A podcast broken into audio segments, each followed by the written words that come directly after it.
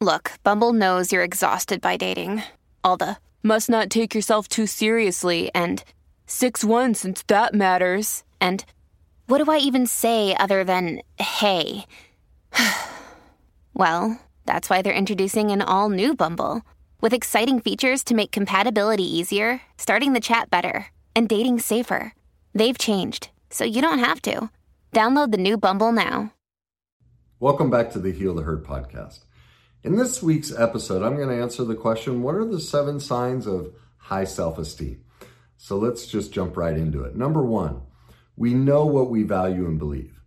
Now, to do that, we need to know our morals and values, needs and wants, negotiables and non negotiables. See, we need a North Star, something that gives us a direction, provides stability, provides balance, and a framework so we can honor our self worth. So we know what dictates our self worth. And if we get off against what we value and believe, we can recognize it and get ourselves back. And when we have those things set in place, now we have a barometer for what we're doing. This also allows us to live in our inherent purpose and achieve our life goals and succeed in whatever it is we choose.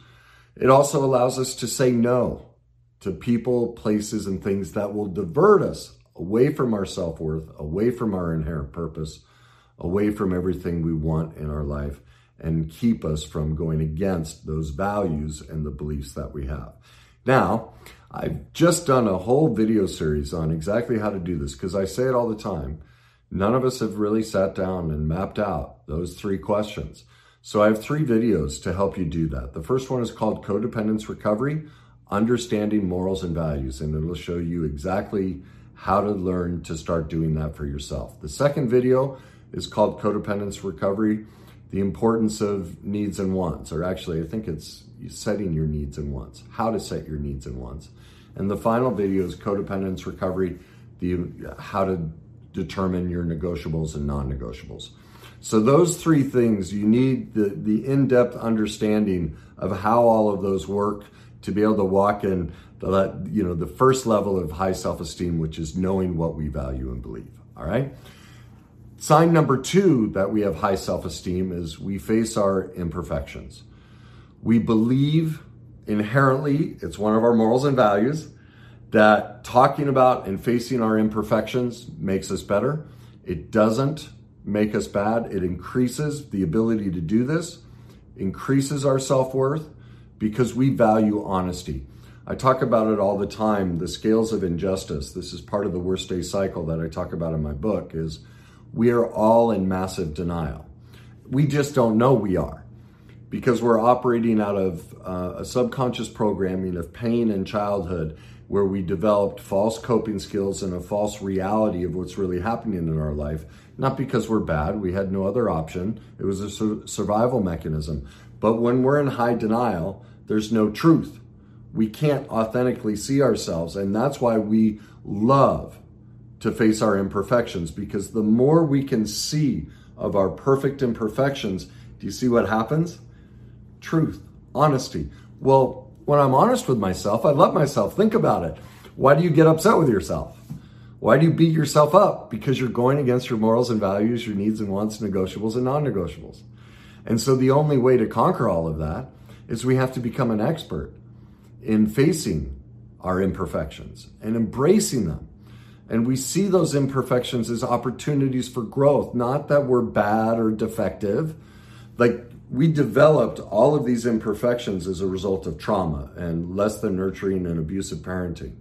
And so we are born a person and we develop personalities. And so what most people in this industry or, or, or even religion advocate is get rid of these bad things. Well, no, we develop these so-called bad traits as survival mechanisms. They are part of us. The recovery process is making peace with these, accepting these. These are just the pieces of us that never got loved. And so banishing them, that's not the answer. And so when you scream at yourself for how bad you are, all you're doing is reliving the trauma against yourself. Now you are the one traumatizing yourself.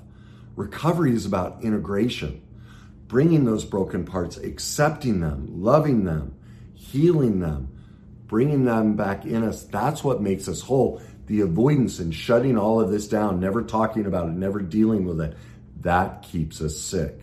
That keeps us in low self esteem. That keeps us broken.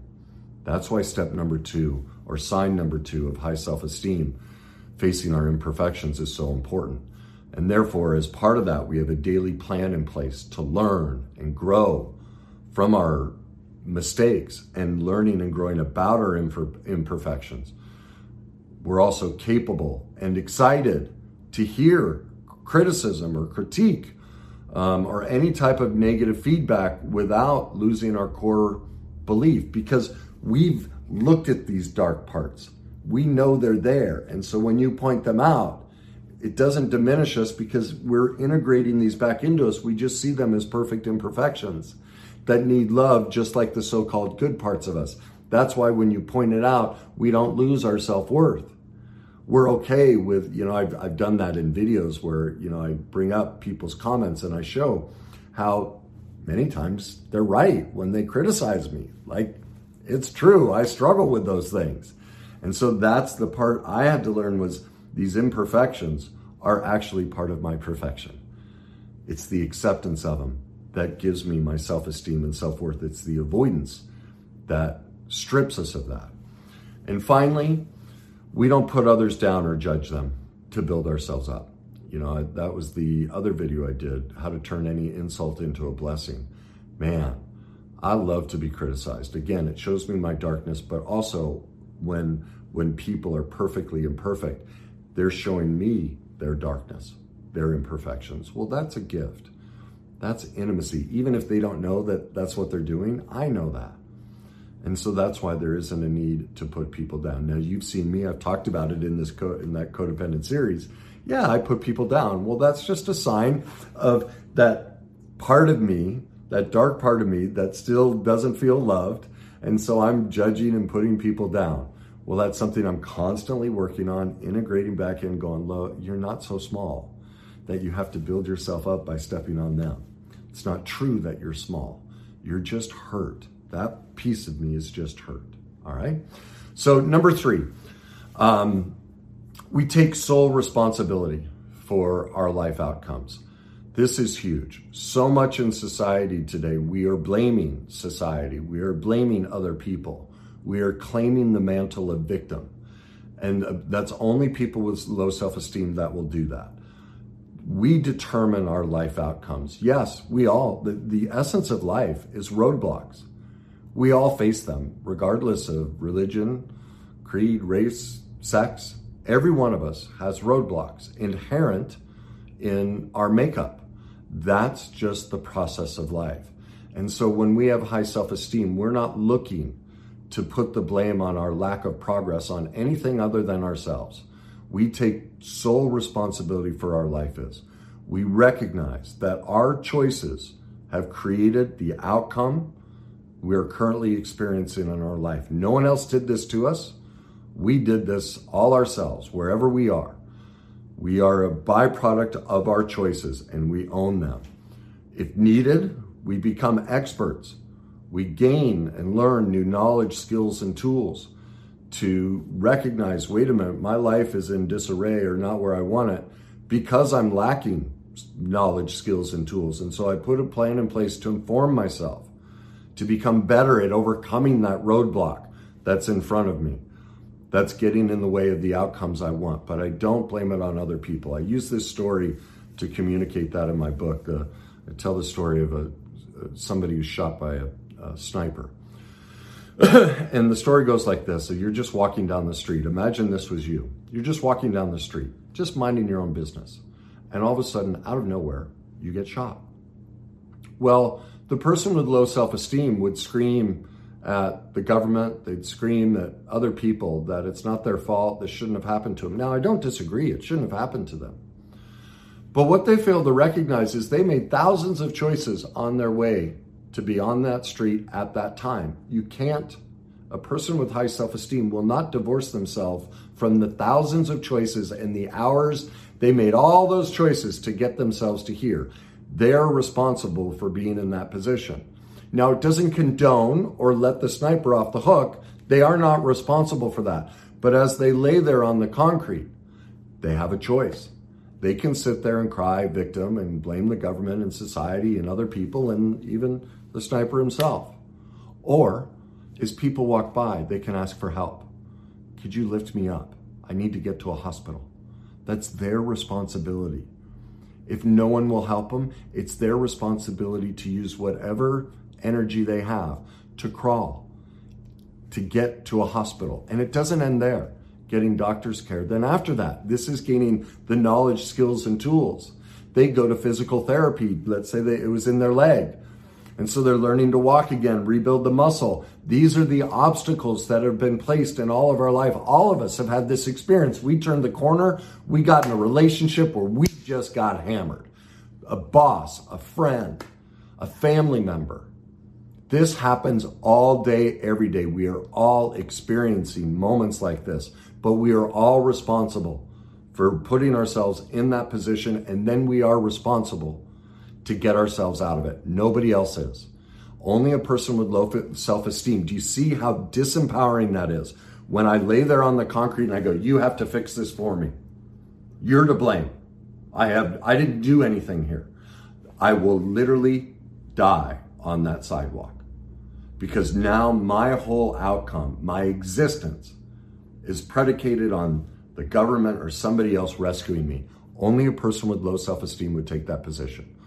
A person with high self-esteem recognizes when I choose and take ownership of all of my life outcomes, I am choosing to be the author of my life. I love myself enough not to give my power away to everyone else. I will take this on myself. And this is just a roadblock. That's all it is. And it's a roadblock that's meant to be overcome. And I'm going to overcome it. Sign number four we embrace change. We recognize that change is an opportunity, it's just there to make us better. It, it allows us a chance to experience more joy and more opportunities throughout life. See, when we close ourselves off, do you see we're missing out on life? Remember, what's our greatest experience in life? Hitting a roadblock and getting over it. Well, what's change? It's a roadblock. It's something put in front of us. But once we conquer it, we feel it's the greatest feeling we have is learning how to overcome this challenge in our life. So we don't fear change when we have high self esteem. Now, change, pardon me, change is something I really struggle with. It literally scares me because of what I went through in my childhood.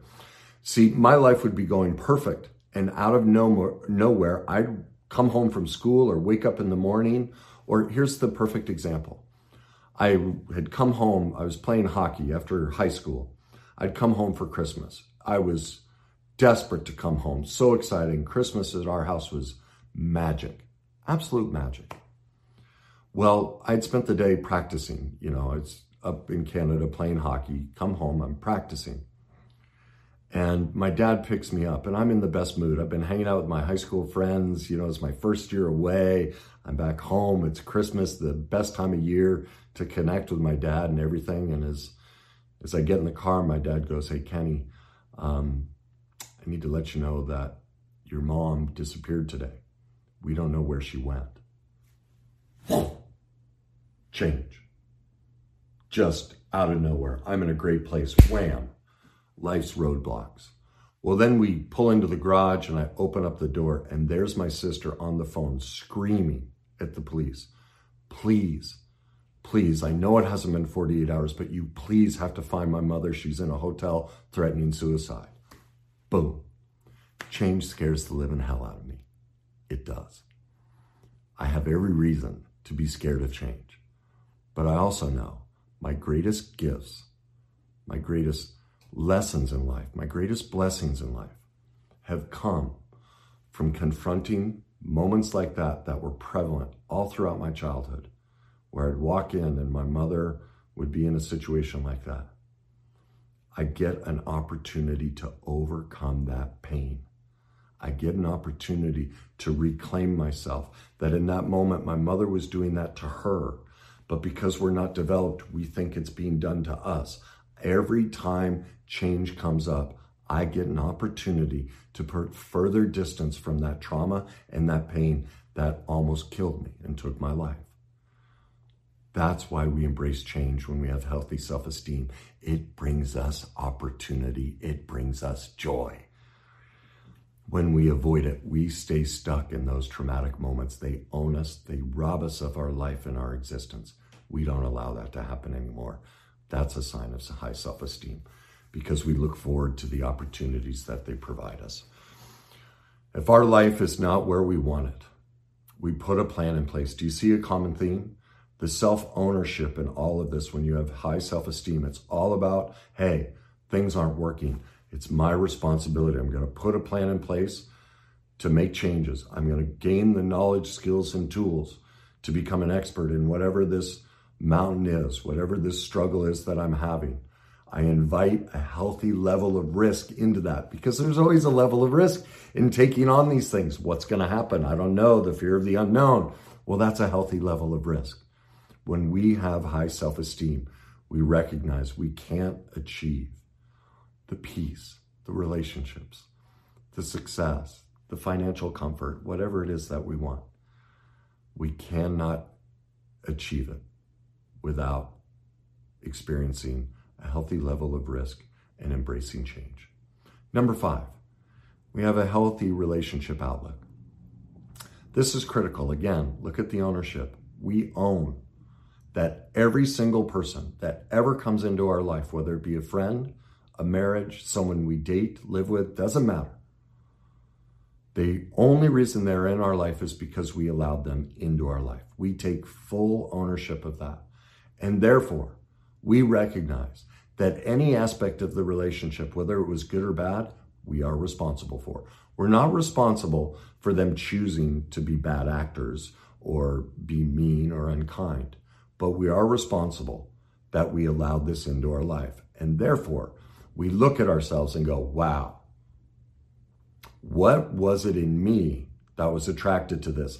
And if I wasn't aware that this person could be this way, that is also about me. I need to gain more knowledge, skills, and tools about human dynamics, about relationship dynamics.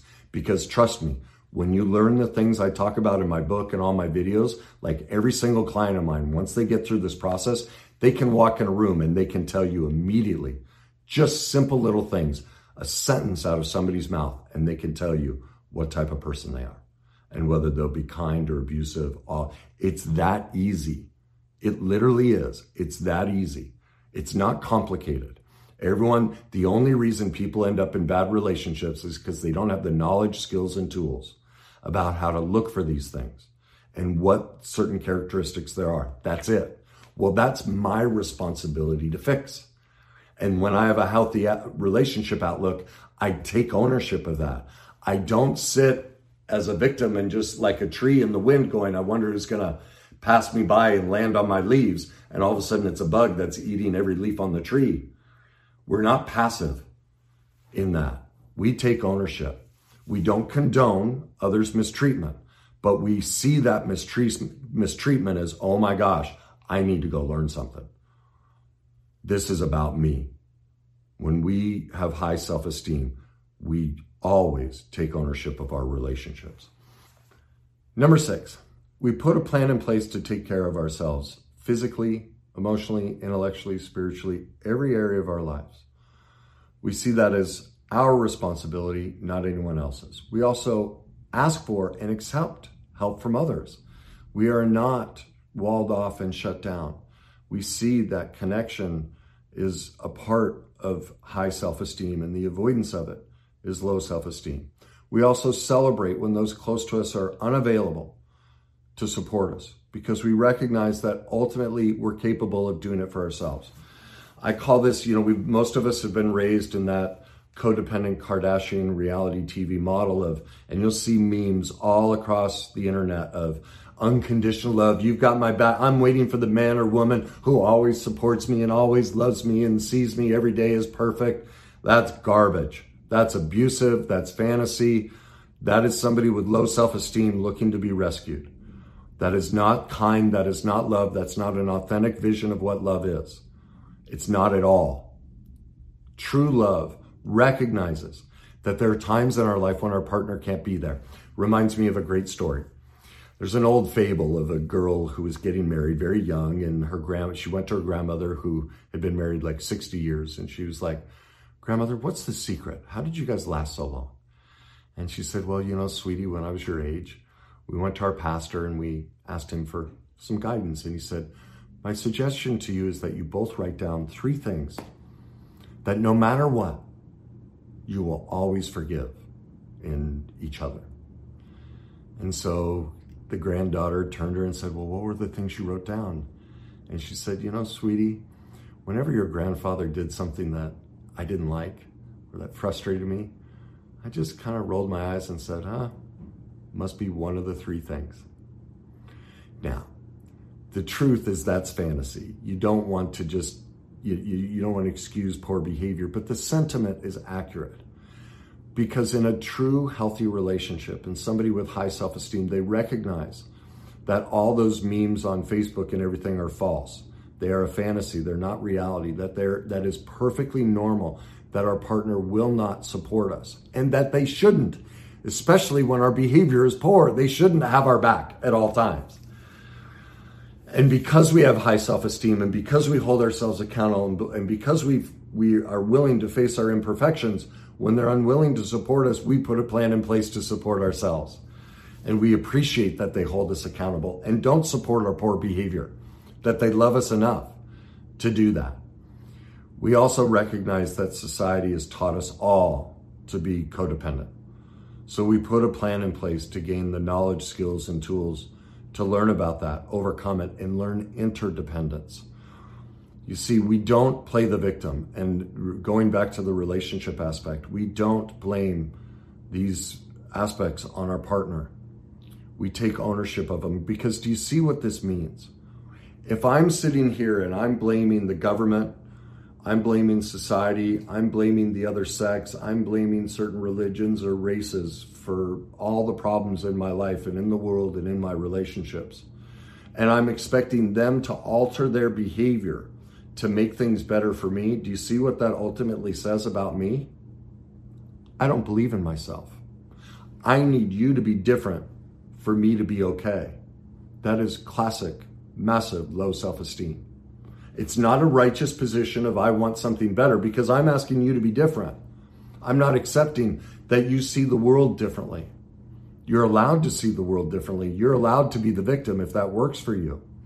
It look, it, works for many people it's a great position to sit back and go, ah, oh, it's none of it's my fault. It's all these other people. Now, government and somebody fix it for me. Help me out.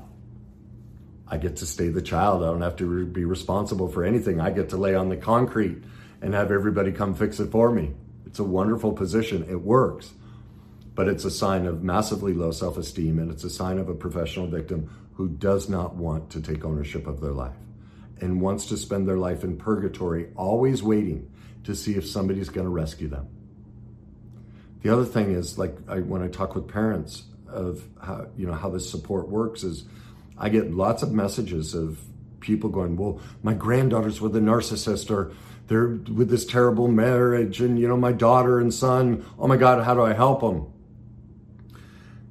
And what they don't recognize is their desire to fix the situation, their, their child doesn't want to deal with it. They're playing the victim. They're laying on the concrete looking for somebody else to solve the problem. And so when mom and dad come in and try and fix it, they don't realize that they're sending the message to their child I don't believe in you.